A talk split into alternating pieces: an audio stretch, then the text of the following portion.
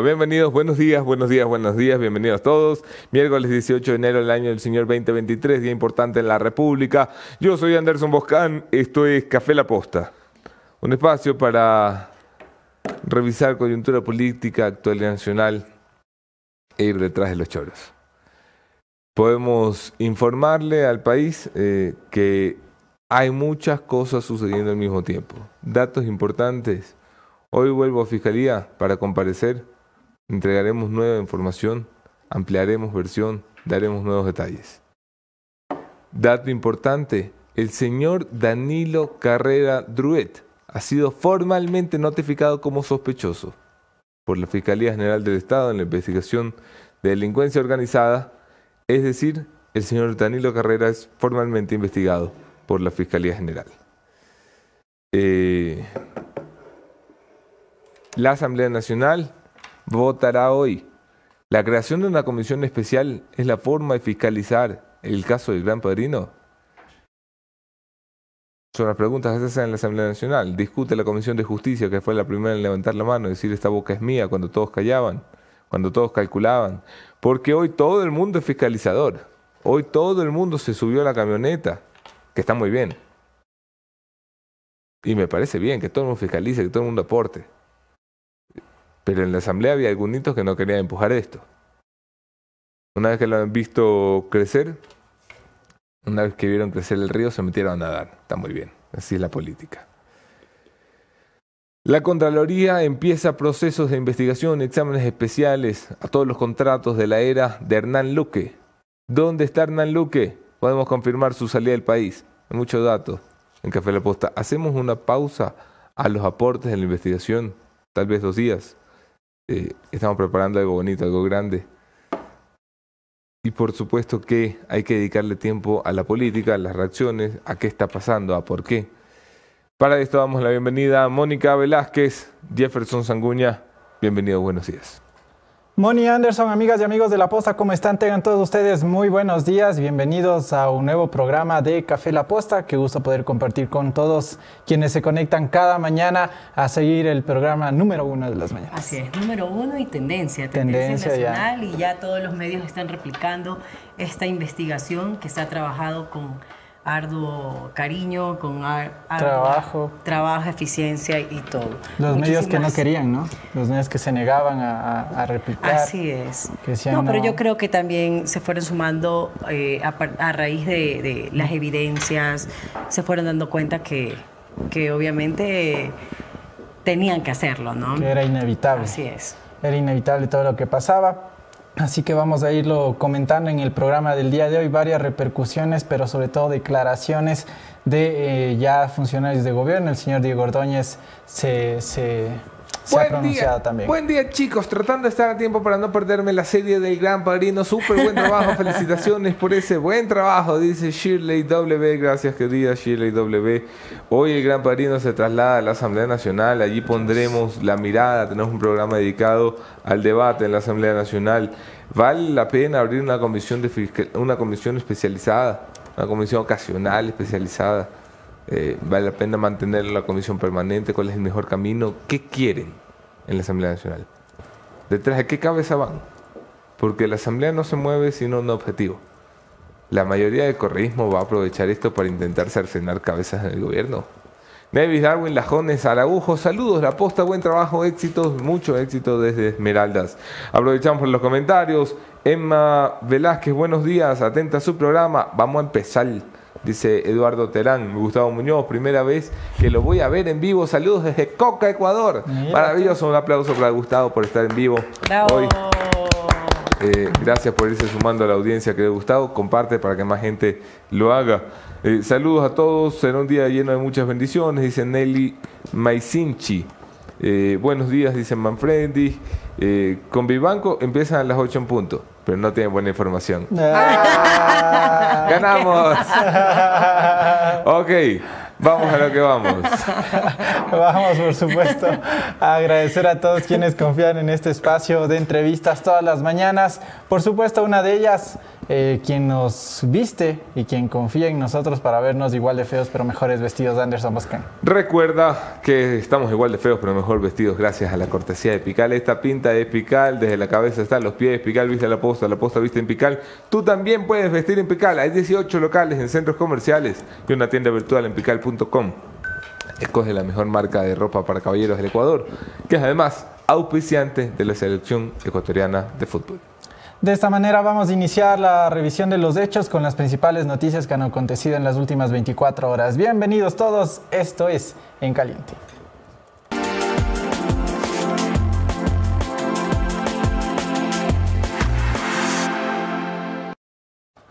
Bien, vamos a comenzar, por supuesto, el siguiente mensaje a las personas, pero sobre todo a los estudiantes de bachillerato del año 2020 y 2021 que nos ven desde la ciudad de Guayaquil, porque recuerden que todos los estudiantes de bachillerato de estos años de colegios fiscales y fiscomisionales deben acceder al enlace jóvenesdeejemplares.generaciondigitalgy.com para verificar si pertenecen a este programa de acuerdo con sus calificaciones registradas.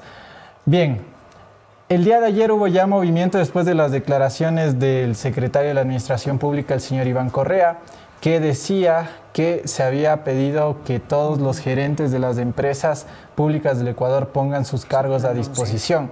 En ese sentido, Hugo Aguiar, el titular de Petroecuador, uno de los involucrados en esta serie de reportajes que hemos venido presentando, presentó ya su renuncia. Y este era el comunicado que ponía en la página, en la cuenta de Twitter de Petroecuador. De conformidad a lo dispuesto por el presidente, el directorio de la empresa coordinadora EMCO, el gerente general de Petroecuador, Hugo Aguiar, puso la disponibilidad de su cargo, ratifica su compromiso contra la lucha contra la corrupción.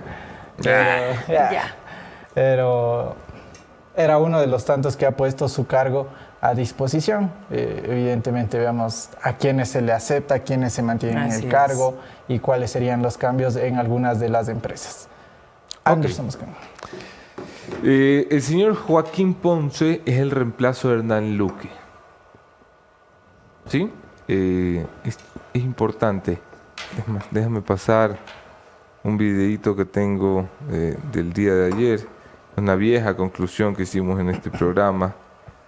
Que subía ayer a la cuenta de Twitter, porque...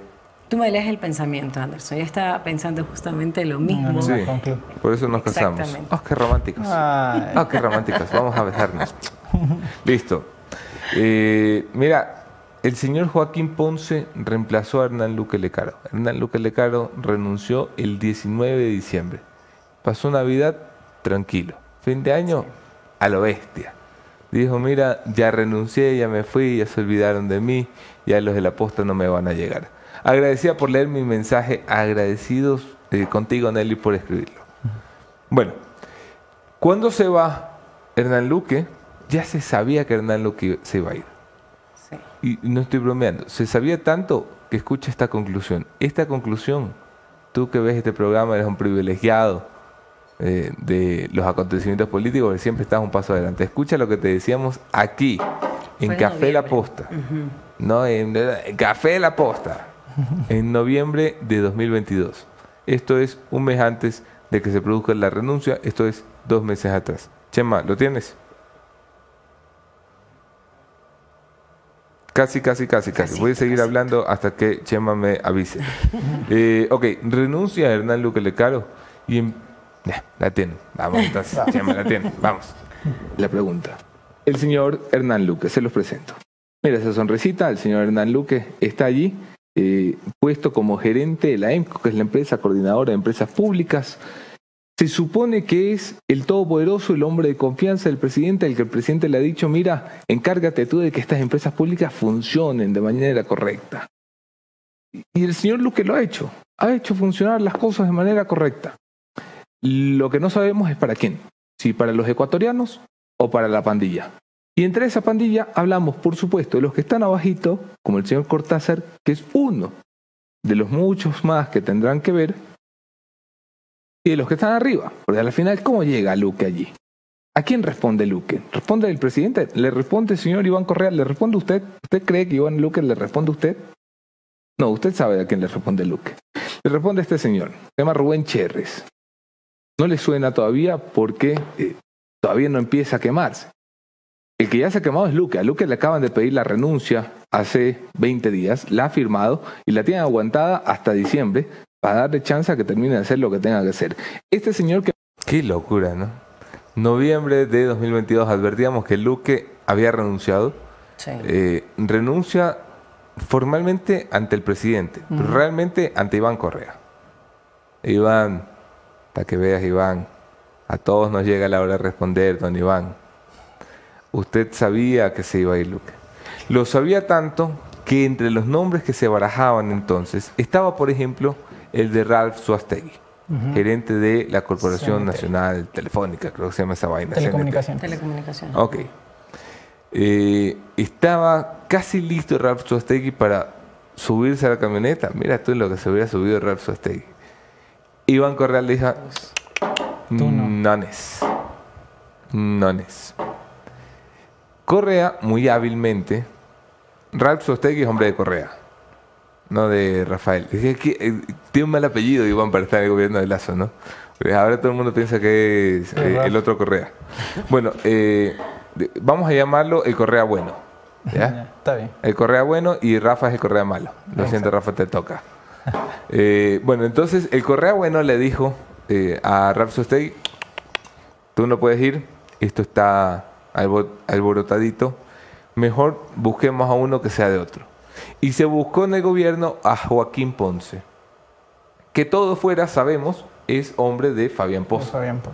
O sea, Iván Correa es tan hábil que él nombra al gerente de la EMCO, al nuevo, pero se busca a alguien que sea de otro. Porque lo primero que pensamos todos cuando subió Joaquín Ponce es que Pozo lo había puesto allí. Entonces resulta que lo puso Iván Correa. Muy hábil Iván, la verdad es un tipo inteligente. La pregunta es, ¿por qué dejaron que Luque se fuera así nomás? ¿Por qué? ¿Por qué dejaron que renunciara como un premio para irse a gastar la plata? ¿Por qué? ¿Por qué ahora Iván Correa sale con su mejor cara de yo no fui? Diciendo, el gobierno no ha sido parte. ¿Por qué, señor Correa? ¿No puede elaborar un poquito más la respuesta? Yo sé que le cuesta porque usted es monosílabo. No es tonto, es monosílabo. Usted es muy inteligente. Elabore. ¿Cómo el gobierno no va a ser parte si un alto miembro del gobierno fue parte? Si se ha salpicado el cuñado del presidente. Si usted tenía que velar porque no robara el señor Luque. Y ante usted todas las semanas, miren, escoja usted el dedo. Ese. Le decía a Luque. Se queda a reír la Mónica Velázquez. Ok. Anderson, y no solamente tú lo denunciabas, también periodismo de investigación, si no me equivoco, ¿sí? Fernando Villavicencio. ¿Sí? Con Fernando Villavicencio, ¿por qué no hicieron nada? ¿Cuántas veces dijimos aquí, Hernán Luque está en la red con Cortázar, con Chérrez, con... ¿Cuántas veces? Nada, no pararon bola. Y lo denunciaste hace 2 semanas y esperaron que pase 1 semana para decir, vamos a investigar. Y no además que han tratado de desligarse de Hernán Luque diciendo que no, que por poco no tenía nada que ver con el presidente de la República. Cuando fue vicepresidente del banco, pues. O sea, y por años. Entonces, así como que no le conocían, que no sé qué. Tampoco. Un tal señor Luque, que fue vicepresidente de mi banco. Exacto. Dios mío. No solo eso, Hernán Luque se fue del país. ¿Recuerdas cuando le preguntaba a la prensa al señor Zapata, ministro de Interior, y le decían, señor ministro, ¿puede usted confirmar si se han ido o no se han ido? Decía, tenemos la información, pero la investigación se habría afectada, no podemos decirlo. Como que Hernán Luque no sabe que está fuera del país. Exacto. Lo que no quería Zapata, lo que no quiere Correa, que fue a Ecoavisa a hacerse el loco también, es dar el titular real. Miren, hoy les damos el titular.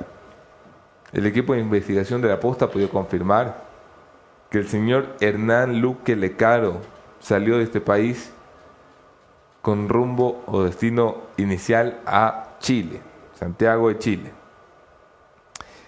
La salida no se dio cualquier día.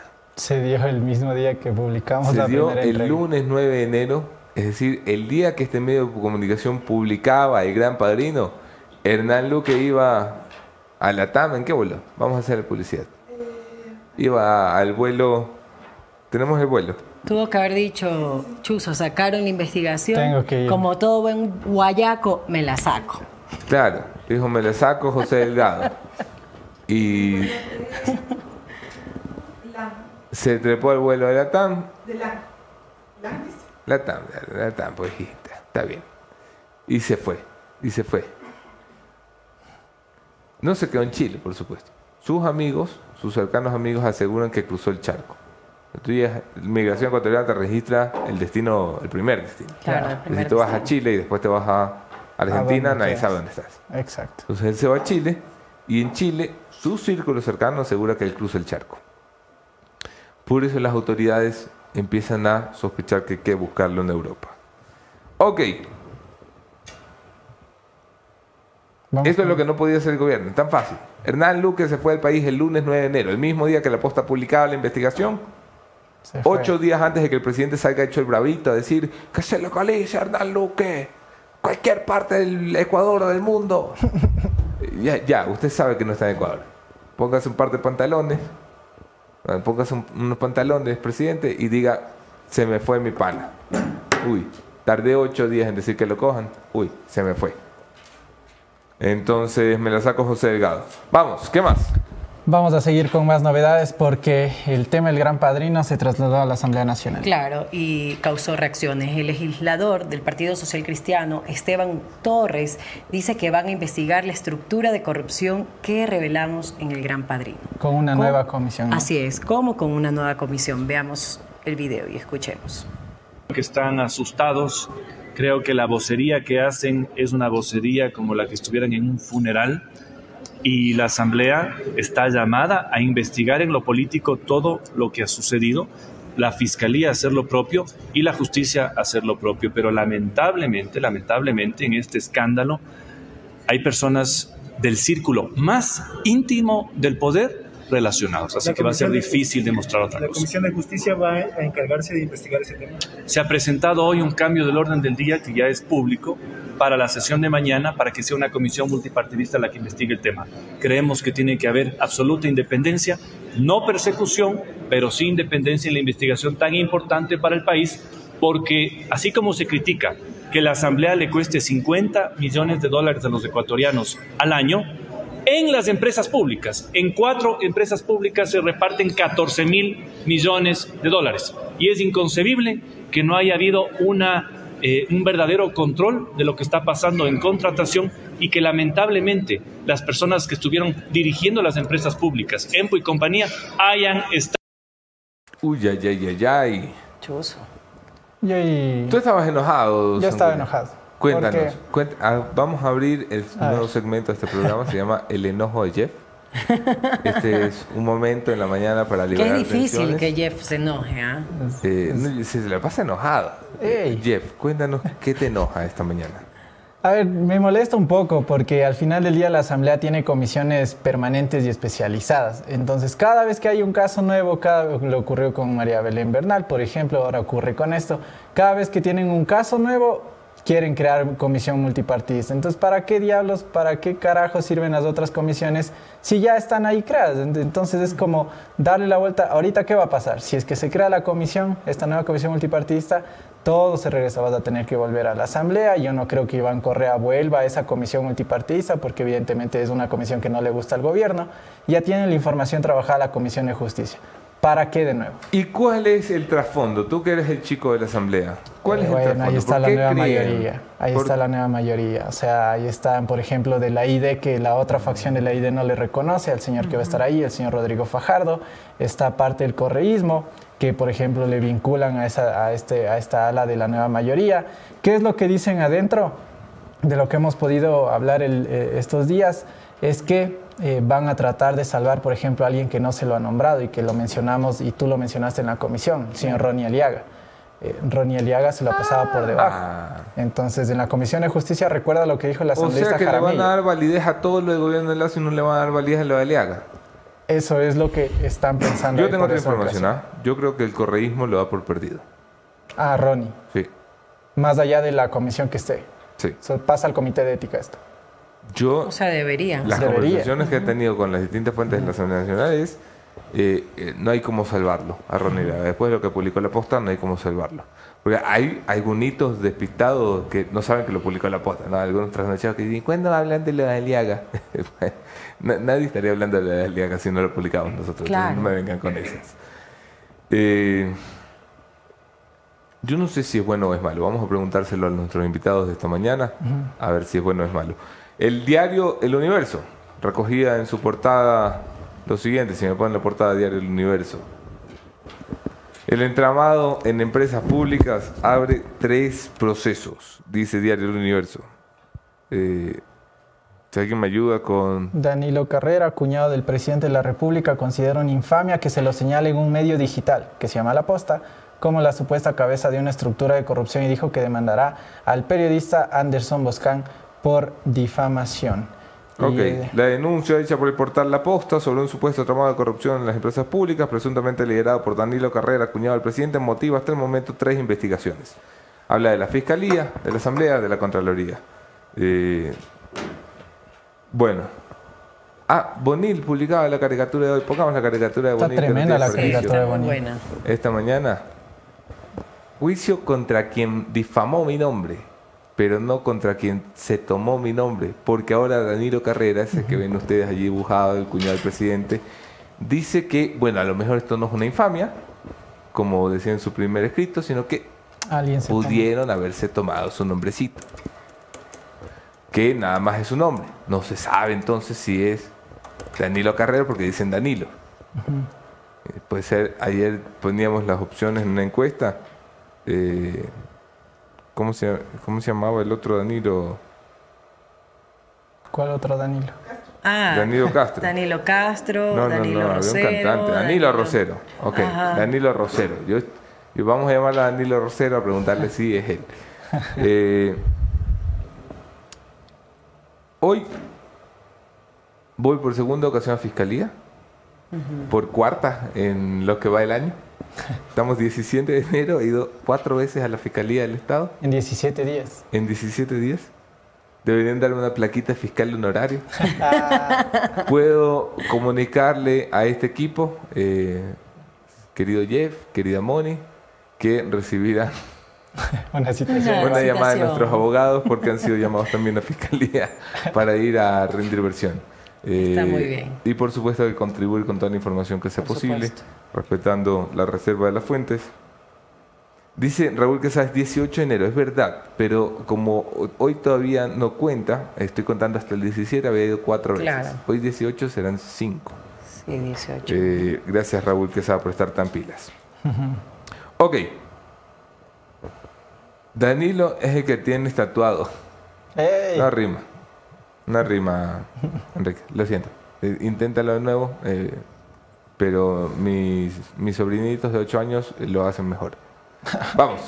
Bueno, vamos a seguir con más novedades y evidentemente siempre buenas recomendaciones. ¿Por qué? Recuerda que si es que tú quieres tener un respaldo en el tema de contabilidad y la auditoría en el tema tributario, qué mejor que ir con una de las mejores, ¿por qué no decirlo la mejor? Con ECOVIS. Así es, si estás buscando soluciones profesionales para tu empresa, comunícate con ECOVIS, firma internacional con amplia experiencia en auditoría, contabilidad e impuestos. Con ECOVIS siente el respaldo de consultores con más de 20 años de experiencia. Contáctalos ya. Muchísimas gracias, ECOVIS, por confiar en nosotros. Oficinas en Quito y Guayaquil, y aquí tiene su número de contacto. Vamos a continuar con más novedades, porque las principales voces del gobierno nacional se pronunciaron. Francisco Jiménez, el ministro de Gobierno, Iván Correa, el secretario de la Administración Pública, y Diego Ordóñez, el secretario de Seguridad. Ya saben lo que pensamos de Diego Ordóñez, pero vamos con la declaración de Francisco Jiménez en entrevista con Gisela Bayona en Notimundo.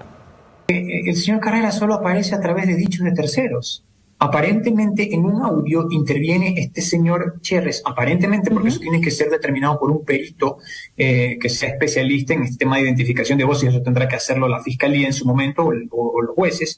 Y aparentemente la otra persona que interviene es el señor Hernán Luque, pero por ningún lado ni habla, ni interviene, ni dice nada el señor Carrera. Por lo tanto, no hay razón para que él se lo investigue ahora. Él solo ha sido mencionado. Solo así, es como que usted vaya el día de mañana y diga, el señor Jiménez ha hecho tal o cual cosa, pero Yo simplemente estoy interviniendo, o que yo me refiera a usted a través de conversando con otra tercera persona. O sea, no había razón para que se le investiguen si no hay ningún elemento concreto. Entonces, este es un tema que tiene que llevarse a cabo con responsabilidad en la Administración de Justicia. Qué manera de defender al cuñado del presidente. Defender lo indefendible. Por lo menos ya lo nombran. Por lo menos ya lo nombran. Sí, ya Danilo Carrera dejó de ser el santo que no se podía nombrar, y por lo menos hay que hablar de don Danilo Carrera. Es más, yo le adelanto, don Pancho Jiménez, don ministro Francisco Jiménez. Usted dice que solo se lo nombra a Danilo Carrera. Y si alguien le hiciera una consulta directa a Danilo Carrera, ahí se lo dejo. Así. Ahí se lo dejo. Tranquilo. Estamos trabajando. No se pongan nerviosos, señor ministro. ¿Qué más decían? En una entrevista con Ecoavisa, Iván Correa respondió varias preguntas sobre la investigación. Veamos el video. Que no forme parte. Otra cosa es que la red no haya existido dentro del gobierno. Ahí hay una diferencia. Y vuelvo a insistir, el gobierno no tiene ni forma parte, ni en el gobierno ha existido una red de corrupción. ¿Qué es lo que ha habido entonces, Iván? Bueno, luego de los audios enseñados el día de ayer por el medio digital La Posta, lo que se ha claramente identificado que hay indicios de corrupción con cierto funcionario público, el cual el gobierno ha prestado y seguirá prestando toda la colaboración necesaria para llegar hasta los hechos completos y que la justicia haga lo que deba hacer. Llama la atención que el gobierno tardara 7 días en activar protocolos, en disponer acciones ante una denuncia de corrupción. Le pregunto, ¿fue el hecho de que se mencionara al cuñado del presidente lo que los llevó a desestimar de plano la denuncia de La Posta y a retrasar una semana acciones que pudieron tomarse en el día 1? Recordemos, Lenin, que lo que mostró La Posta hace una semana no fueron evidencias concluyentes de ningún tipo. Simplemente fueron audios que no permitían definir nada. Frente a eso, el gobierno actuó como de...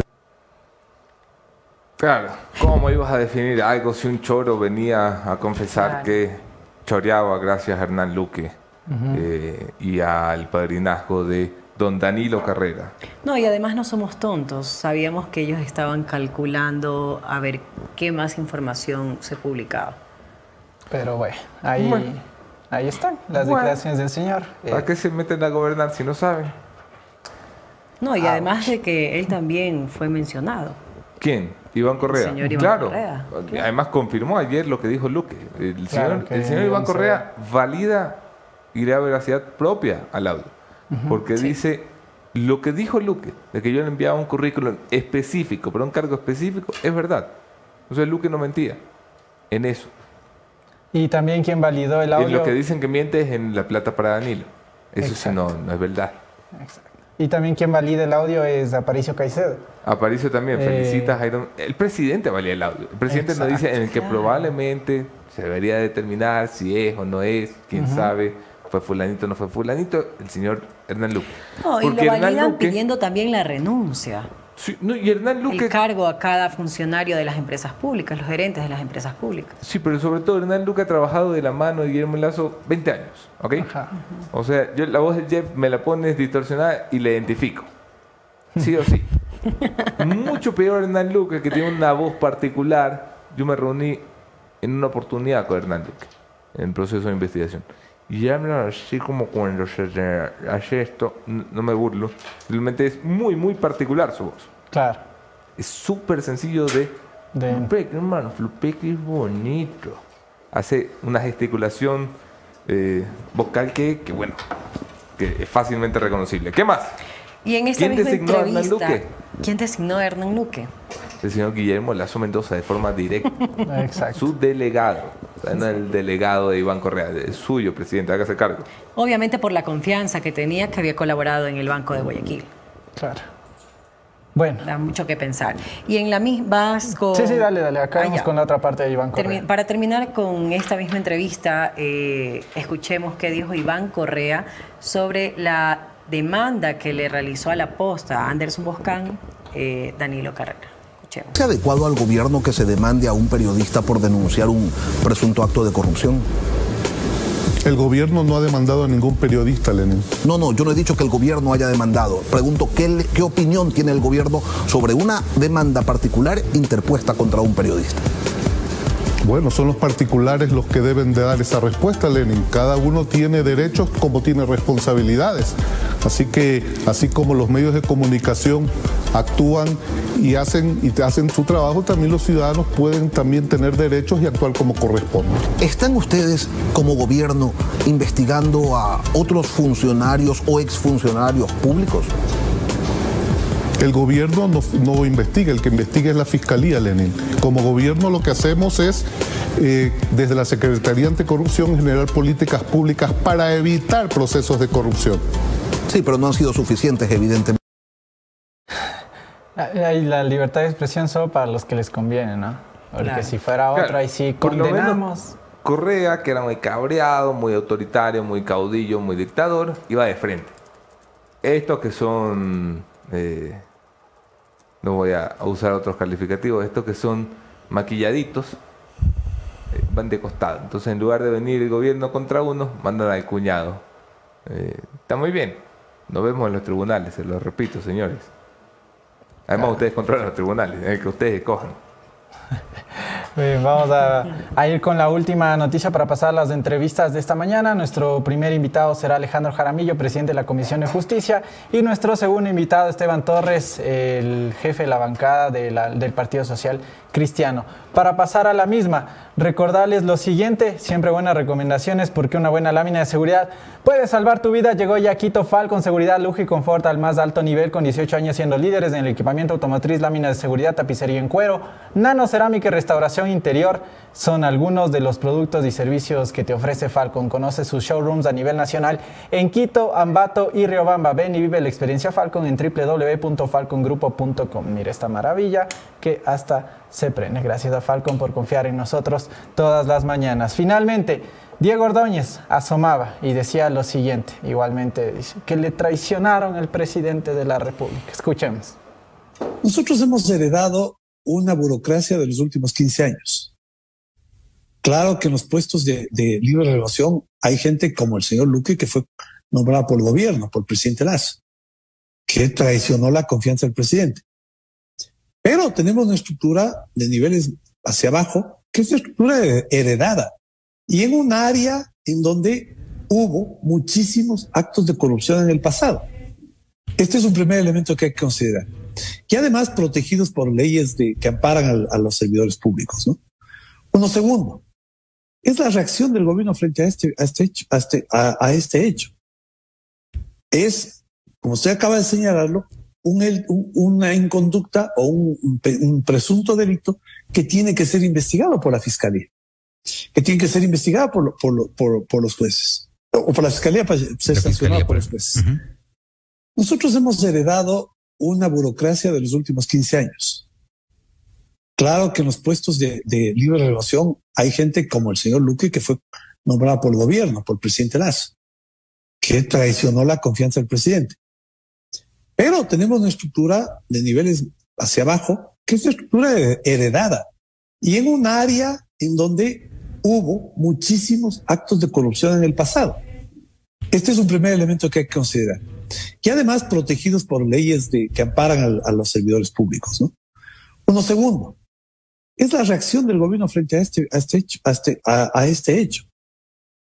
Es, como usted acaba de señalarlo, una inconducta o un presunto delito que tiene que ser investigado por la fiscalía, que tiene que ser investigado por los jueces, o por la fiscalía para ser sancionado por los jueces. Uh-huh. Bueno, qué bueno ver a Diego Ordóñez sin navaja, ¿no? El señor Diego Ordóñez, a Petit Comité fue esto, reunión en Carondelet, fue antes de ayer. Sí. Reunión en Carondelet, altos funcionarios del Estado, está el señor Diego Ordóñez, está el señor Aparicio Caicedo, uh-huh, entre otros, ¿no? Se debate la estrategia a utilizar después de que estos miserables de La Posta han publicado una investigación que acorrala del gobierno. Ya. Todos en la mesa. Nos odian. Pero todos en la mesa coinciden con que hay que superar al apóstol, hay que pasar la página del mensajero, hay que enfocarse en el mensaje, hay que atacar el mensaje de la corrupción, hay que demostrar que el gobierno no es corrupto, hay, en fin, lo que cualquier gobierno con dos dedos de frente va a hacer. El único que no tiene ni dos dedos de frente ni experiencia en gobierno y dice lo contrario es Diego Ordóñez, secretario de Seguridad. Diego Ordóñez propone en esa reunión reservada echarle la inteligencia encima de la posta, como ya lo ha hecho. Claro. Siga mandando nomás usted, señor Diego Ordóñez, y pidiéndole a otro de sus colegas ministros, uno que yo creía más recto y más honrado, que llame los hoteles donde vamos a pedir videos de con quién nos reunimos. Siga nomás. Bueno, Diego Ordóñez dice, ¿qué tal si destruimos a la posta? Echémosle el Estado encima, echémosle la inteligencia, echémosle... Un chimpancé con navaja, que es lo que es. Y todo el mundo le dice, estás loco, pana. O sea, Aparicio Caicedo, que tiene que estar en su lista de gente bloqueada, tenemos que estar segundos o terceros. Le dice, estás loco. Estás loco. O sea, deja tus broncas personales al lado. Esto se trata del gobierno, no se trata de ti, don Diego Ordóñez.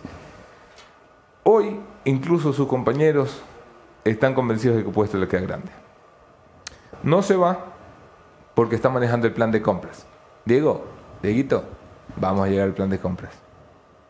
Diego, esas empresas con las que estás trabajando el plan de compras, también tienen filtraciones, Diego. Y créeme, deja que cerremos este capítulo. Deja que cerremos este capítulo. Que vamos a echarle una mirada al plan de compra de armas. Ahí corren a quemarlos. Vamos a quemar todo esto, a botar. Muy tarde. Bien, vamos con las entrevistas de esta mañana. Nuestro primer invitado, el asambleísta Alejandro Jaramillo de la Izquierda Democrática, presidente de la Comisión de Justicia. Bienvenidos todos. Esto es Café La Posta.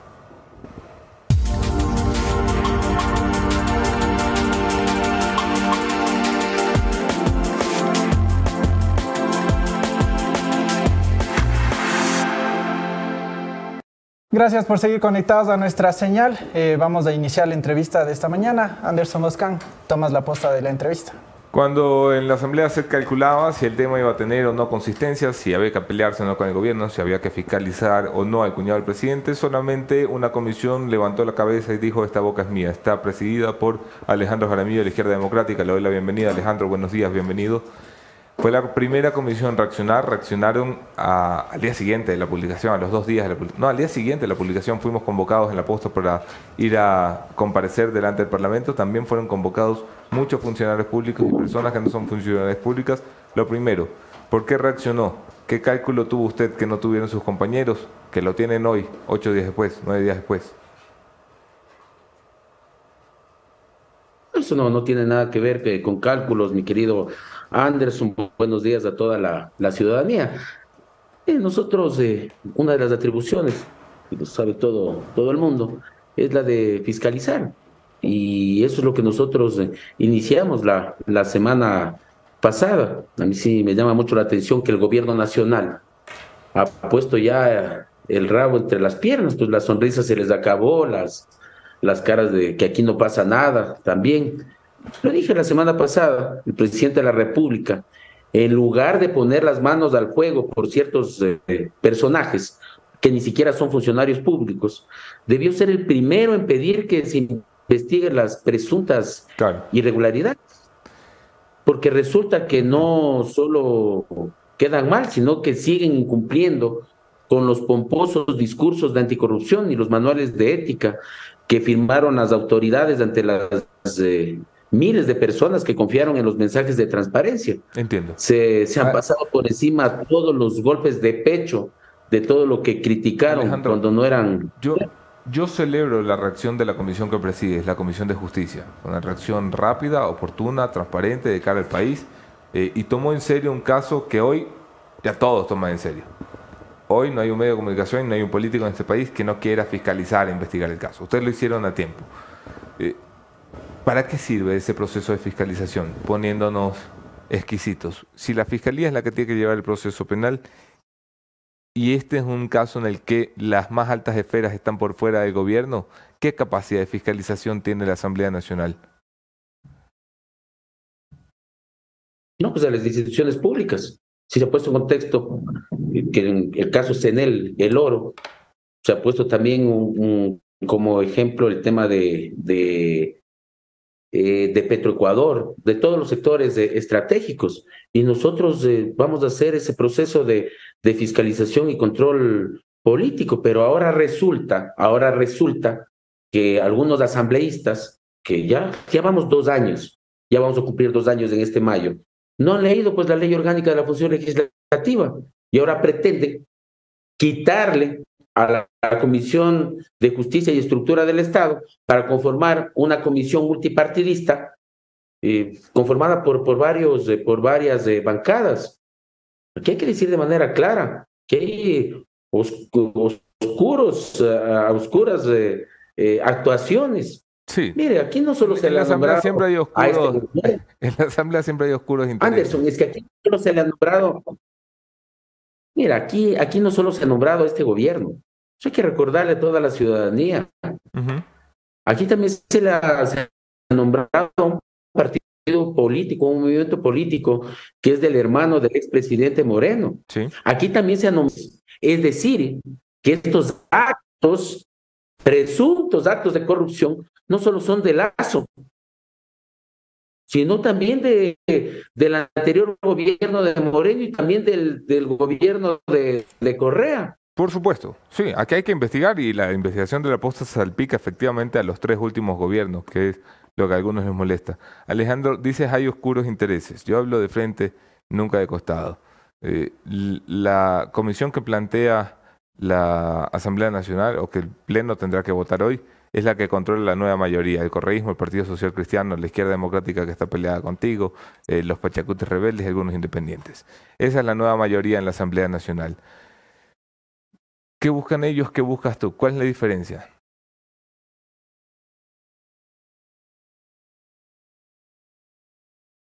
Anderson, tengo problemas, me parece que una conexión. Veo que tenemos un problema de conexión contigo. Te decía, ¿qué busca la nueva mayoría, que es la que propone esta comisión multipartidista? ¿Buscan ir a la desestabilización del gobierno? Y si ese fuera el caso, ¿cuál es la diferencia con la Comisión de Justicia? ¿Qué busca tu comisión? No, que se sepa la verdad de los hechos.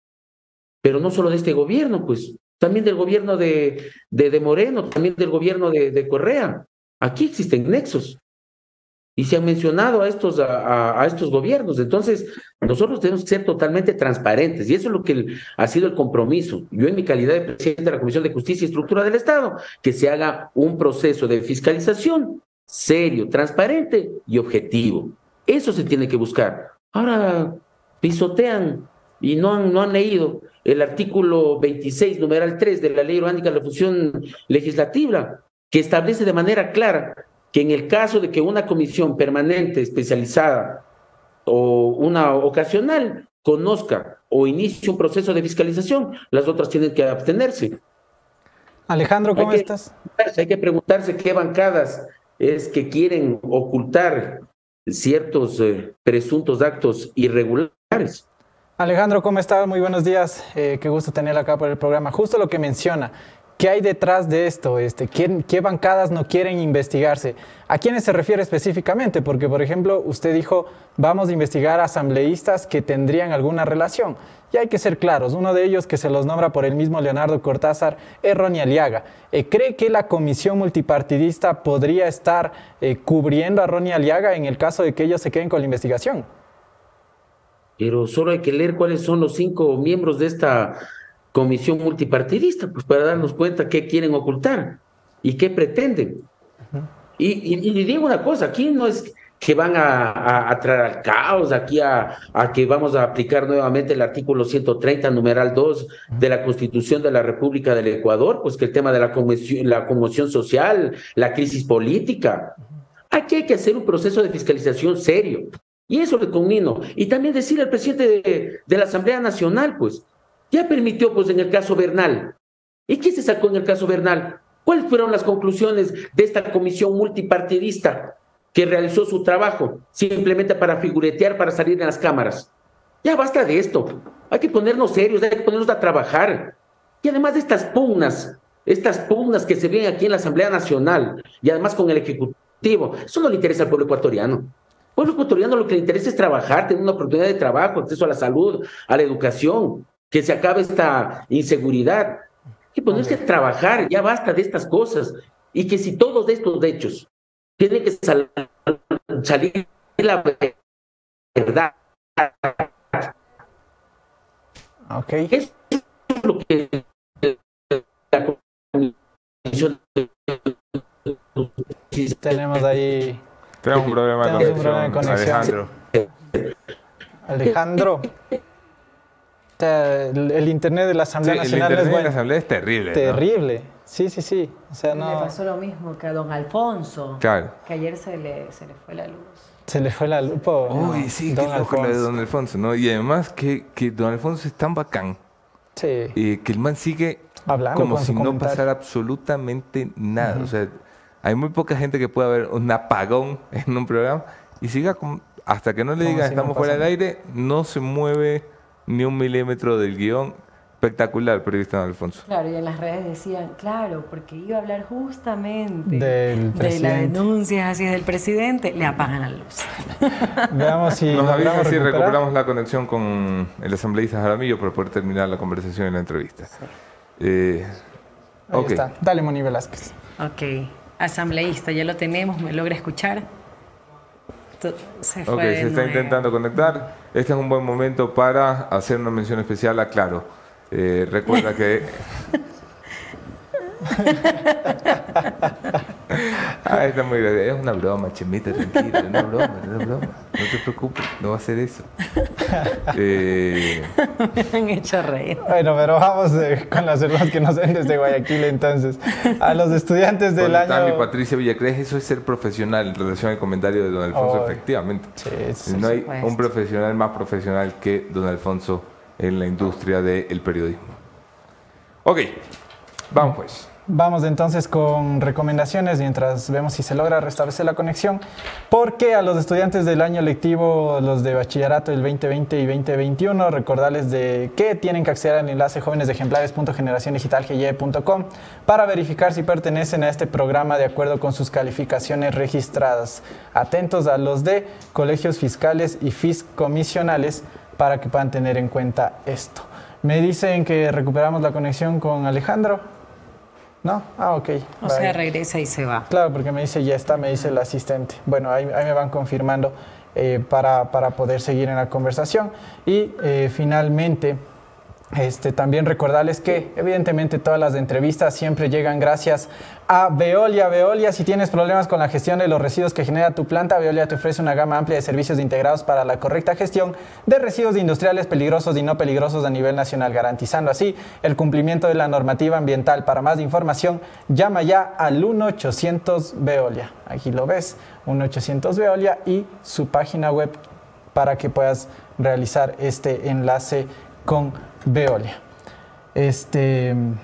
Chuta, no creo que logramos recuperar la conexión. Me dicen que me dicen los asesores que ya está nuevamente. A ver si podemos verle, Chemita, por favor, para ver si pudimos recuperar la conexión en la recta final de esta entrevista, que evidentemente, como dice, ya una vez que una comisión empezó la investigación, no se puede quitarle, claro, que eso es parte de una de las normas que tiene la Constitución y también en ese sentido... para saltarse esas normas? Claro, hacen lo que les da la gana también en la Asamblea. Sí, y parte de la preocupación del asambleísta era de quienes iban a estar a favor y en contra. Uh-huh.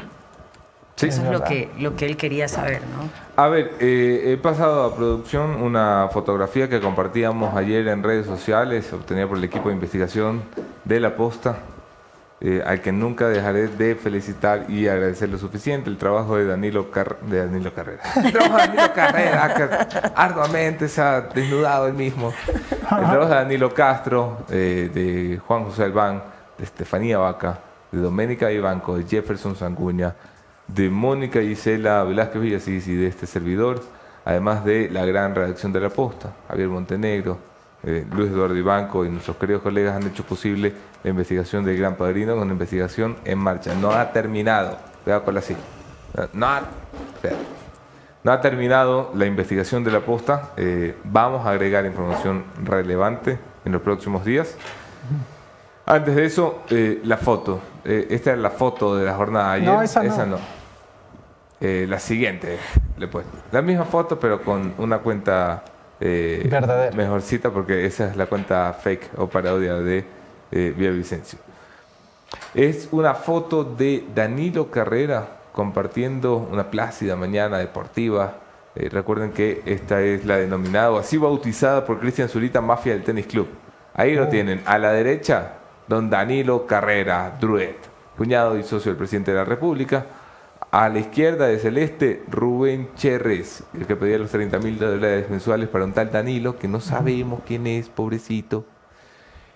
Y de azul, Pedro Álava. Ahí lo ves, es ex ministro de Agricultura, no cualquier ex ministro de Agricultura, el ex ministro al que le pilló el escándalo de la venta del cargo de viceministro por $2 millones. Que publicamos aquí mismo. Que publicamos en La Posta, que fue investigado por la Fiscalía y no ha llegado a ninguna parte. Ok. Hay evidencia que son amigos cercanos, que se conocen. O sea, la relación es innegable. El señor Chérrez no puede negar al señor Carrera, el señor Carrera no puede negar a Chérrez. Vamos con Jaramillo, lo tenemos de vuelta. Mónica Velázquez. Asambleísta, ¿me escucha bien? Sí, ahí sí estamos. Perfecto, muchas gracias. Escucho. El presidente le ha pedido la renuncia a los gerentes de las empresas públicas. ¿A usted le parece que es una solución correcta o por qué lo está haciendo cuando anteriormente decía que eran infamias? Eso ya es una decisión que pasa por el presidente de la República. Ha pasado más de 8 días y recién el presidente toma con seriedad este caso que ha sido denominado el gran padrino. Por ahí de ganas se pone a defender el presidente a personajes que no son funcionarios públicos, que no son parte del gobierno. Ahí una pregunta que le hicieron a Iván Correa, el decir que si fue parte o no fue parte de una delegación del señor Danilo Carrera, cuñado del presidente de la República, si estuvo en los Estados Unidos en esa delegación o no es parte. Eso hay que preguntarle al presidente, si es que Danilo Carrera es o no funcionario público. Y si no lo es, ¿qué hace defendiéndole? O sea, no puede estar defendiéndole a su abuelita, a su tía, a su cuñado. O sea, el presidente de la República tiene que haber sido el primero en acudir ante la Fiscalía General del Estado y poner en conocimiento esta noticia criminis que ha sido luego de un trabajo realizado por Anderson Boscán de La Posta. Entonces, sí llama mucho la atención que el presidente de la República, su primera reacción luego de 72 horas, es haber dicho que le defiende, que le conoce a Carrera. ¿Qué nos importa si le conoce o no? Claro, asambleísta, usted insiste en llamar a particulares como Danilo Carrera.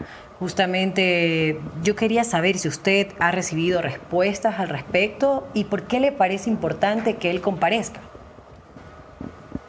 Mire, aquí todos sabemos que no son sujetos de control político las personas naturales, sino las instituciones, los funcionarios públicos. En el caso del señor Danilo Carrera, del señor Rubén Chérrez, no son sujetos de fiscalización. Sin embargo, ellos pueden esclarecer y decir y contarle al país, no a la Asamblea Nacional, no a los asambleístas, sino a la ciudadanía, para que sepan realmente lo que ha sucedido en este caso de presuntos actos de corrupción. Muchas gracias.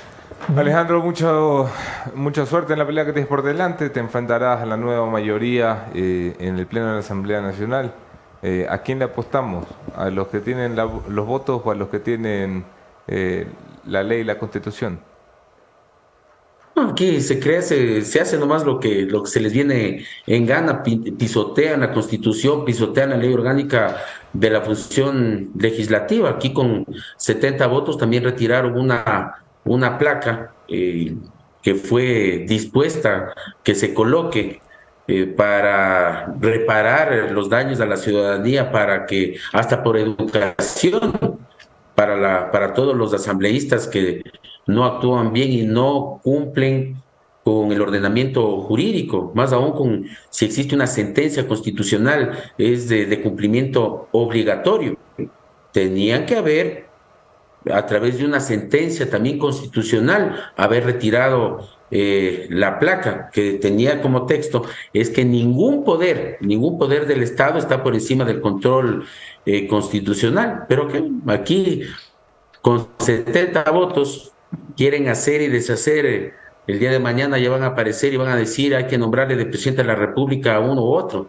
Esa no es la manera de actuar. Más aún cuando somos asambleístas, los que construimos las leyes, somos los primeros en que tenemos que cumplirlas.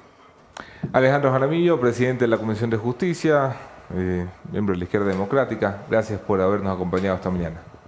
Gracias, Anderson. Escucharon ustedes, esta fue la primera comisión que reaccionó a El Gran Padrino, la que nos llevó a la Asamblea Nacional, la que recibió la comitiva de gobierno risueña, burlona. Sí, le faltaba jugar Candy Crush. Sí. Ni los veo tan risueños, ni los veo tan tranquilos, ahora que la corrupción les respira aquí en la nuca. Los que se decían el gobierno más honesto del mundo, los que decían no tenemos un caso de corrupción, y lo que tuvieron es una cantidad de corruptos feriándose en las empresas públicas. Bueno, esos. La Asamblea Nacional quiere mover el tema de la Comisión de Justicia. En la Comisión de Justicia no hay oficialistas. No. Al menos no de frente, pero de sí frente, de costado. No. Exacto. Déjame. ¿Por qué la quieren mover? ¿Por qué la quieren sacar? Eso es importante. Yo lo dije, me preguntaste al inicio. Ya, era por pero este para tema que si no hay oficialistas en la Comisión de Justicia, ¿cuál es la idea de ponerlo en manos de la nueva mayoría? Tratar de salvar a alguien, no investigar completamente. ¿Sí? Bueno, esta es la hipótesis macabra de Jefferson Sanguña, se lo preguntamos a nuestro segundo invitado. Quien propone la comisión multipartidista en la Asamblea Nacional es el jefe del bloque del Partido Social Cristiano, Madera Guerrero, Aliados, nombre larguísimo. Bueno, Esteban Torres está con nosotros esta mañana, si lo podemos poner en pantalla. Esteban está llegando puntualito a la Asamblea Nacional. Ahí lo tenemos. Bienvenido, Esteban, ¿cómo estás? Buenos días. Buenos días a todos, disculpas que no puedo estar en el set, pero estamos en comisiones y además a las 10 se instala el pleno. Pides una comisión multipartidista al pleno de la Asamblea Nacional. ¿Para qué sirven estas comisiones multipartidistas? ¿Qué resultados han arrojado en ocasiones anteriores? ¿Por qué esta vez se necesita si ya hay una comisión de la Asamblea que lo investiga? Bueno, lo primero, yo no soy el proponente, eso no es correcto. Yo simplemente di la noticia ayer ante los medios, pero quien propone es el asambleísta Rodrigo Fajardo. ¿Por qué se ha considerado que una comisión multipartidista en este tema puede ser muy útil para la investigación?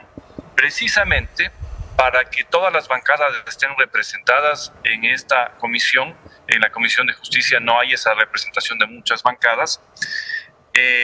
Para que continúe la investigación como tiene que continuar, es algo absolutamente sensible. Estamos hablando de personas del círculo más íntimo del poder y es algo que amerita toda la información y toda la discusión interna. Y por supuesto, para que el resultado de lo que produzca la comisión tenga eco en el pleno de la Asamblea Nacional, porque ¿cuál es el problema con la actual conformación de varias comisiones, incluyendo la de Justicia? Que hay representación de tres bancadas o de dos bancadas. Y el pleno no funciona así. Así que hoy está previsto ese cambio del orden del día. Entiendo que el gobierno también ha pedido tener un representante en la comisión. En un principio se había pensado en 5. Esto implicaría ampliarle a 7. Y en el pasado ha funcionado esto, no. Yo creo que funcionó bastante bien, especialmente con el caso Bernal, que se conformó una comisión y que hizo un buen trabajo. Entendiendo que una comisión lo que puede hacer es, además de recabar la información, recomendarle al pleno cierto tipo de cosas. Ok. Déjame ir a lo importante antes que a las teorías de conspiración. Porque ya aquí nuestro querido Jefferson Sanguña ya dice que una de las teorías de conspiraciones que ustedes quieren salvar a alguien. Vamos a hablar de eso más adelante. Pero permítanme abundar en esto que acabas de decir, Esteban. Dices, la comisión puede hacer un informe y recomendar algo al Pleno.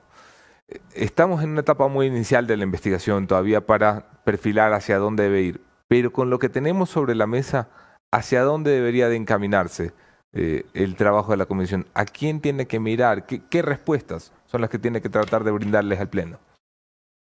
Bueno, ver si realmente desde la cabeza más alta, y me refiero no específicamente al presidente de la República, al gerente de EMCO, había una estructura para mal utilizar los recursos que tienen estas empresas. Porque hay una cosa, siempre se critica, a la Asamblea le cuesta $50 millones a los ecuatorianos.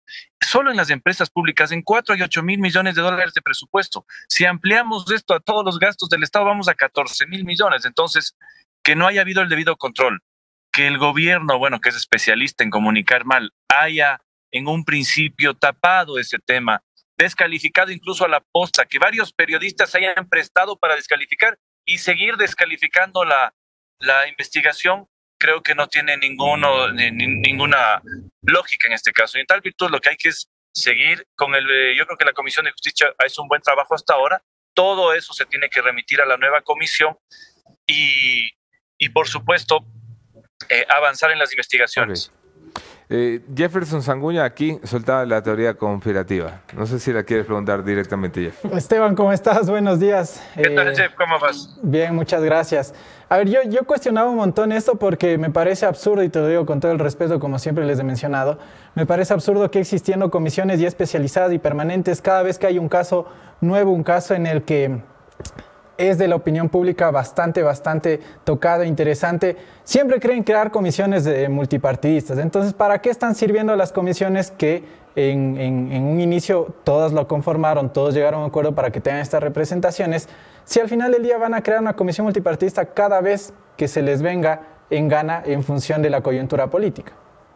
Es que las comisiones no se conformaron con la anuencia de todas las bancadas. Acuérdate lo que pasó hace 2 años. Bueno, a las bancadas que no estuvieron, la mayoría de Yori, nos excluyeron de una serie de bancadas y solo hay una que tiene representación de todas las bancadas. Si no estoy equivocado, es una de las comisiones económicas. El resto de comisiones tienen de 2 o de 3 bancadas. En ese sentido, como digo, si tú manejas una investigación tan importante, tan sensible, tan delicada y supongamos apruebas un informe, pero ese informe no tiene el eco en el Pleno, no sirve absolutamente de nada. Por eso las comisiones multipartidistas que engloban a todos los representantes de bancadas tienen un mayor éxito, no solo de profundizar lo que se tiene que profundizar en una investigación, sino de, si es del caso, aprobar el trabajo de esa comisión. Es decir, que no confías en el trabajo que realizaría en temas de investigación la Comisión de Justicia, porque no hay la representatividad de todos. No creo que sea una desconfianza, porque además el trabajo es público y uno, si quiere, puede ir y se siente en la mesa, y el presidente de la comisión es muy abierto en eso. ¿Ya? No creo que haya una desconfianza por ese lado. Más bien es el hecho de que cuando se trate o se vote algo, si votan 2 bancadas que están representadas en esa comisión o 3 bancadas, difícilmente vas a tener una decisión que pueda tener un éxito mayoritario en el Pleno, sabiendo, por supuesto, que no sabemos qué más se va a recabar de esta información. Yo creo que salvo ustedes, que tienen material para 2 o 3 semanas más, el resto estamos viendo los sucesos diarios con preocupación y lo que se busca es hacer una investigación sin persecución. Es bueno que el gobierno también quiera integrar la comisión, eso es positivo. Vamos a ver si hoy se concreta en la sesión del Pleno. Y porque también hacia eso iba, Esteban, perdón que te interrumpa. Tú dices casi que hay ciertos intereses detrás de esta investigación.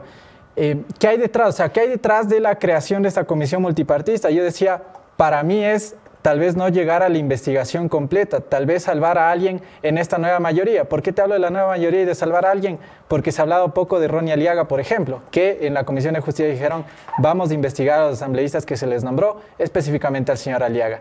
¿Cuál es el propósito? ¿Ustedes van a investigarlo también dentro de esa comisión? En el caso de ese que se conformaron. Hay que investigar a todos los que sean nombrados en la investigación, sean presidentes, asambleístas, gerentes de empresas, absolutamente a todos. Y hay un tema también de procedimiento complicado, y es que si uno le da veracidad a la versión de una persona, no le puede dar una veracidad mutilada. Claro. pero tiene que dar la total, y eso implica investigar todo lo que diga este señor, que es uno de los que está incluso allá fuera del país, y ver si lo que dice es real o no. Pero sin duda alguna ese es el interés, hacer una investigación sin salvar a nadie, por supuesto, pero con la debida profundidad que merece y el tiempo. ¿Por qué? Porque cuando uno conforma una comisión multipartidista tiene un tiempo de 30 días mínimo para concluir la investigación, con una posibilidad de prórroga de 30 días más, para llegar a los 60 días. Eso implicaría, como les digo, que incluso la investigación, si es profunda, si continúa, tiene que pasar las elecciones, porque los tiempos no dan. Y eso creo que para la verdad que los ecuatorianos quieren conocer, y por supuesto desde el ámbito político ha generado muchísima preocupación, es algo positivo. Asambleísta, justamente haciendo referencia a la pregunta de Jefferson, ¿el asambleísta Aliaga debe ir a la Comisión de Ética por lo antes dicho? Porque también ha sido mencionado. Bueno, si ha sido mencionado en la investigación, creo que primero tiene que comparecer, si le llaman a la comisión, si se crea hoy, y a la multipartidista. El tema de Comité de Ética se maneja con faltas muy taxativas en la ley orgánica de la función legislativa, y por supuesto que se puede derivar en eso, pero primero hay que, como le digo, comprobar y verificar qué ha pasado en esa investigación, en donde, como le digo, yo no creo que aquí nadie se pueda salvar. Si es culpable, nadie se puede salvar, y políticamente la Asamblea tampoco va a salvar a nadie que no se merezca en absoluto ese trato. Cada vez que el Partido Social Cristiano y UNES meten la mano, siempre dicen, se sospecha un intento de desestabilización. ¿Van por eso? No, en absoluto. A menos el Partido Social Cristiano no esté en eso. Nosotros estamos concentrados en hacer nuestro trabajo, en ganar las elecciones seccionales también. La estabilidad del gobierno es lo ideal, pero el gobierno también cada vez comete más errores, se embarra más, y ya llega a círculos de corrupción en el círculo más íntimo, y tampoco es que uno puede defender lo indefendible, ¿no? Pero la estabilidad es algo sano siempre y cuando no haya de por medio ni faltas a la patria, ni corruptelas tampoco promovidas, auspiciadas y lamentablemente protegidas desde el propio gobierno, ¿no? Correcto, y justamente que acaba de mencionar corrupción, el presidente ha dicho que él no tolerará la corrupción en el país. ¿Ve que ese discurso vaya acorde a los hechos, con todo lo que está sucediendo? Yo veo en los mensajes, en el lenguaje corporal de los voceros, en el propio lenguaje corporal del presidente, en ese video que mandaron desde Davos, mucho temor, preocupación. Yo creo que esto cae en el peor momento, y creo que lo que se tienen que, o lo que se debiera haber tomado, son acciones específicas y directas. El hecho de pedir que entreguen la renuncia a los directores de las empresas no sirve de nada mientras no les saquen, pues, porque significa que solo estoy viendo qué pasa y si no te sostengan el cargo. Claro.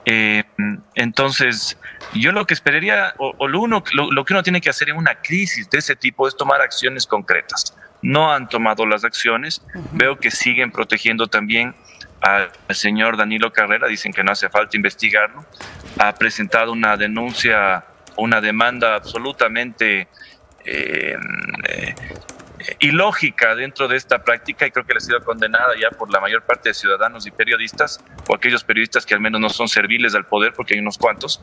Pero vamos a ver cómo continúa. Yo sí les veo preocupados. Esto es algo que, como digo, llega al círculo más íntimo y en el pastel más grande, porque no estamos hablando aquí de contratos en la presidencia o en la vicepresidencia de la República. Estamos hablando de las empresas públicas, Petroecuador, CENEL, donde está, digamos, donde están las joyas de la corona, y que no haya habido un control, que nosotros lo denunciamos desde la época cuando peleábamos por el tema Yori, y que denunciábamos de lo que estaba pasando en Petroecuador, se hacían los locos. Bueno, ahora ya ha salido a la luz y es lamentable para el país esto, y nosotros tenemos como legisladores la responsabilidad de llegar hasta el final de esto. Importantes declaraciones de Esteban Torres, jefe del Bloque Social Cristiano.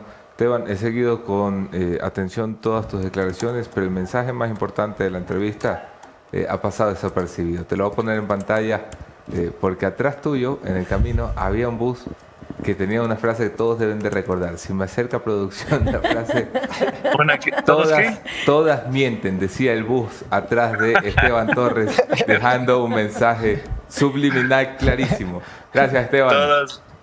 Todas mienten, que nadie lo olvide. Muy bien. Qué abrazo, gusto, Esteban. Que pasen muy bien. Chao. Okay. Ha habido un bus que decía todas mienten. Bueno, vamos pues. Hay que aliviar las tensiones también de unas semanas que han sido complicadas, llenas de amenazas, de intimidación, te vamos a cortar en pedacitos y todo lo que tú quieras. Aquí estamos, completos, de momento. Y trabajando. A ver, se pone nervioso cuando hablo de esto. Veo tensión en el ambiente. Ok, todas mienten. Es una señal, dice ¿cómo que todas Mónica mienten? Dice, así dice. No, debería ser todos mienten. Así dice el bus detrás de este. Afuera de Petroecuador sucede algo en estos momentos. No sé quién tiene más información. Javier Montenegro pasaba unas fotografías al grupo del programa. Esto es afuera de Petroecuador. ¿Qué pasa? El comité de empresa de la petrolera reclama por el nombramiento de Hugo Aguiar, alguien que evidentemente es defendido y aludido por el señor Hernán Luque, que lo que reclaman ellos es que llegó al cargo sin tener experiencia y que incluso por este punto en específico todos los días hay grandes pérdidas económicas por la baja de la producción petrolera. Y también el comité pide una reunión con el presidente Guillermo Lazo por las múltiples irregularidades en la petrolera. Aquí hay algunas puntualizaciones. Esto que ves es importante, es una reacción espontánea de los trabajadores y es importante porque Hugo Aguiar es probablemente uno de los profesionales del derecho administrativo más respetados en este país. Yo no lo conozco, el señor Aguiar, tengo referencias suyas por sus colegas. Sus colegas dicen, el tipo es una biblia del derecho administrativo. Tiene una maestría en Harvard, un tipo ilustrado. ¿Cuál es el real problema de Hugo Aguiar? Que no tiene idea de petróleo. El presidente buscaba a alguien que no tuviera idea de petróleo, sino de derecho administrativo. Y el real problema de Hugo Aguiar es su cercanía, las motas de salpicaduras que queda después de lo revelado por La Posta ayer. Ayer La Posta contaba que Hugo Aguiar no solo reemplazaba a Ítalo Cedeño, sino que cuando fue el tercer voto en el directorio de Flopec, una de las empresas que controló Luque, votó con Luque. Y votó con Luque para sacar a Estupiñán. Es decir, para abrir la puerta a que Luque se deshiciera de quien le estorbaba en ese cargo. El señor John Estupiñán, esto te lo contamos ayer. Fue la primera vez que el nombre de Hugo Aguiar fue salpicado como relacionado a Luque. Luego llega a Petroecuador, pero no llega de la mano de Danilo Carrera, llega de la mano de Fabián Pozo y el entonces ministro Javier Vera, que traicionó a la estructura de Cabrera. Y Javier Vera cree que nos hemos olvidado de él. Date quietito, Javier. Date quietito, que además también está fuera del país, pasándola rico con la familia en Miami. Felicidades por él. Bueno, Hugo Aguiar ha presentado ayer su disposición al cargo, su cargo en disponibilidad, que es una forma elegante de decir que ha puesto la renuncia y que el presidente verá si la acepta o no la acepta, básicamente. Y está complicado, están complicados todos. En todas las empresas públicas nos escribe la gente, están todos como locos, hay comités de crisis, están todos encerrados, hay empresas que están despidiendo gente cercana a Luque. Sí, claro. Tenemos el detalle, fue en Nastinave, que despidieron a alguien cercano a Luque. ¿Quién tenía esta información? Sí, yo la compartí en el grupo. Ya la vi. Que lo sacaron antes de que la gente se dé cuenta que era cercano a Hernán Luque. Lo sacaron ayer. Pero todos están corriendo. Es una locura en Nastinave, en Flopec, en Petroecuador, en CENEL, en CELEC. Nadie sabe por dónde van a ir las investigaciones. Contraloría empieza ya a mirar contratos. Van a encontrar novedades, van a encontrar sorpresas en esas miradas de contratos. Fiscalía está trabajando un tema grande. Se ha notificado ya a Danilo Carrera como sospechoso en esta indagación previa. Es grande. El cuñado del presidente está oficialmente señalado como ha señalado Casillero. Su abogado es un respetado penalista de la capital de la República, don José Molina. Respetadísimo penalista. Sacaron a Manuel Salvatierra, cuñado de Ítalo Cedeño, exgerente de Petroecuador y amigo íntimo de Hernán Luque. Ese lo sacaron de Astinave. De Astinave. ¿Lo sacaron cuándo? Lo sacaron ayer. Ayer. Ayer. Coincidencia. Exactamente. En la vida. ¿Por qué lo habrán sacado ayer? Bueno, así andan todos. El presidente todavía no está muy claro de qué hacer. No sabe por dónde ir, porque no sabe qué tan lejos llega la investigación. Están calculando, como han estado calculando. Diego Ordóñez está investigando a quienes investigaron a los investigados. Y es todo un desastre. Están todos a la carrera, por usar el apellido del cuñado. Bueno, señores, vamos a la conclusión de cada mañana.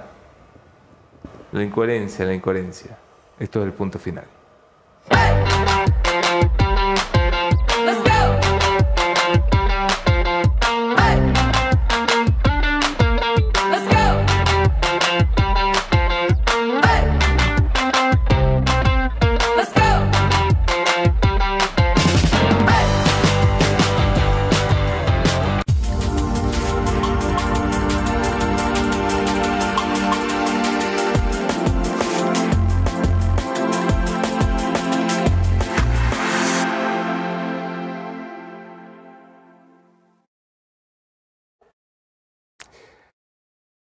El Ecuador de un pecado.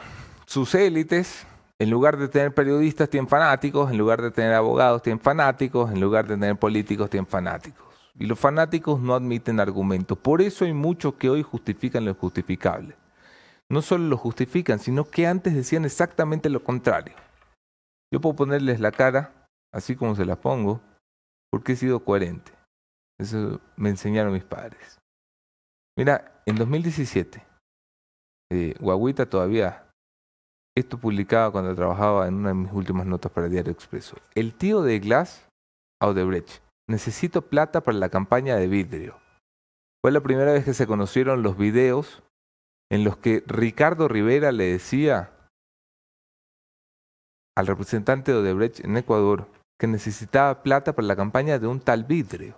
Nadie sabía quién era Vidrio, pero nadie se hizo el estúpido. Nadie en este país dijo, ay, no, ¿quién será Vidrio? No. Lo recogíamos en el video por si alguien se ha olvidado. Esto es lo que decía Ricardo Rivera. Tres cosas sin replicar. Yo no me ayude porque necesito plata para la campaña de Vidrio. Ok. En el país no salieron los que hoy salen, hechos los idiotas. Ay, ¿quién será Vidrio? ¿Y por qué? ¿Y cómo podemos saber que se trata del ingeniero Jorge Glas Espinel? No, salieron a machacarlo, ¿no?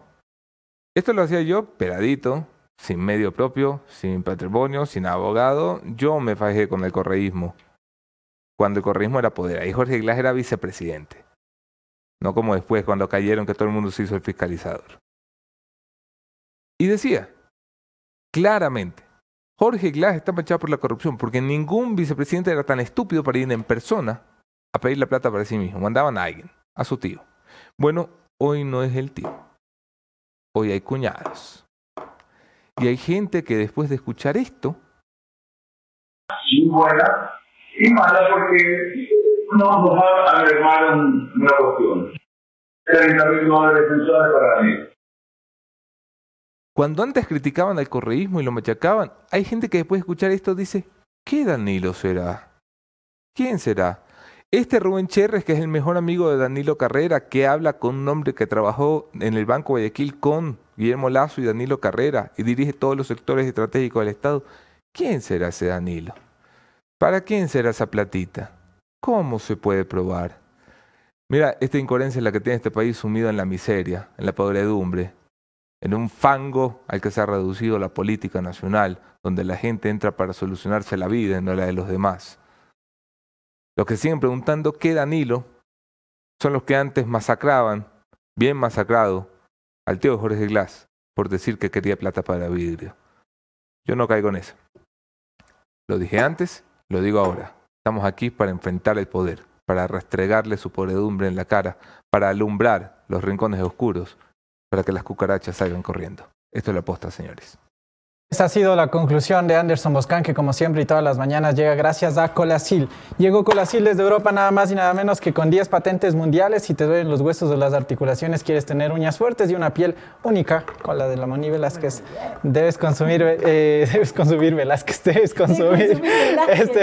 Colacil, el mejor generador de colágeno. ¿Qué cosa? Como Anderson consume Velázquez, tú consume Colacil, el mejor generador de colágeno, el más concentrado y absorbible a nivel mundial. Gracias a Colacil por confiar en este espacio de entrevistas. Mario Flores acaba de decir que se imagina a Boscán como actor porno. Mario, nos ha arruinado el desayuno a todos, hasta a mí. Vamos en este momento a bloquear. Nah, mentira, Mario. Señores, excelente análisis, señor Boscán, así se habla sin pelos y... Ay, es que sí, pues chuta, anteriormente, que como era vidrio, ahí sí, más, pum, y todos dijimos, era Jorge Glas. Es más, te muestro fuera de cámaras los comentarios de gente que respondía a esa publicación del Expreso diciendo, ¡qué barbaridad! Jorge Glas del Expreso, y que hoy ponen los comentarios en la investigación de La Posta, ¿cómo pueden ensuciar el nombre de Danilo Carrera? Sí. Son los mismos. Son los mismos. Señores, Mónica Gisela, Jefferson Daniel, Anderson Alejandro, aquí estamos. Somos Café La Posta, nos vemos mañana. Chau, chau. Gracias. Chau, chau.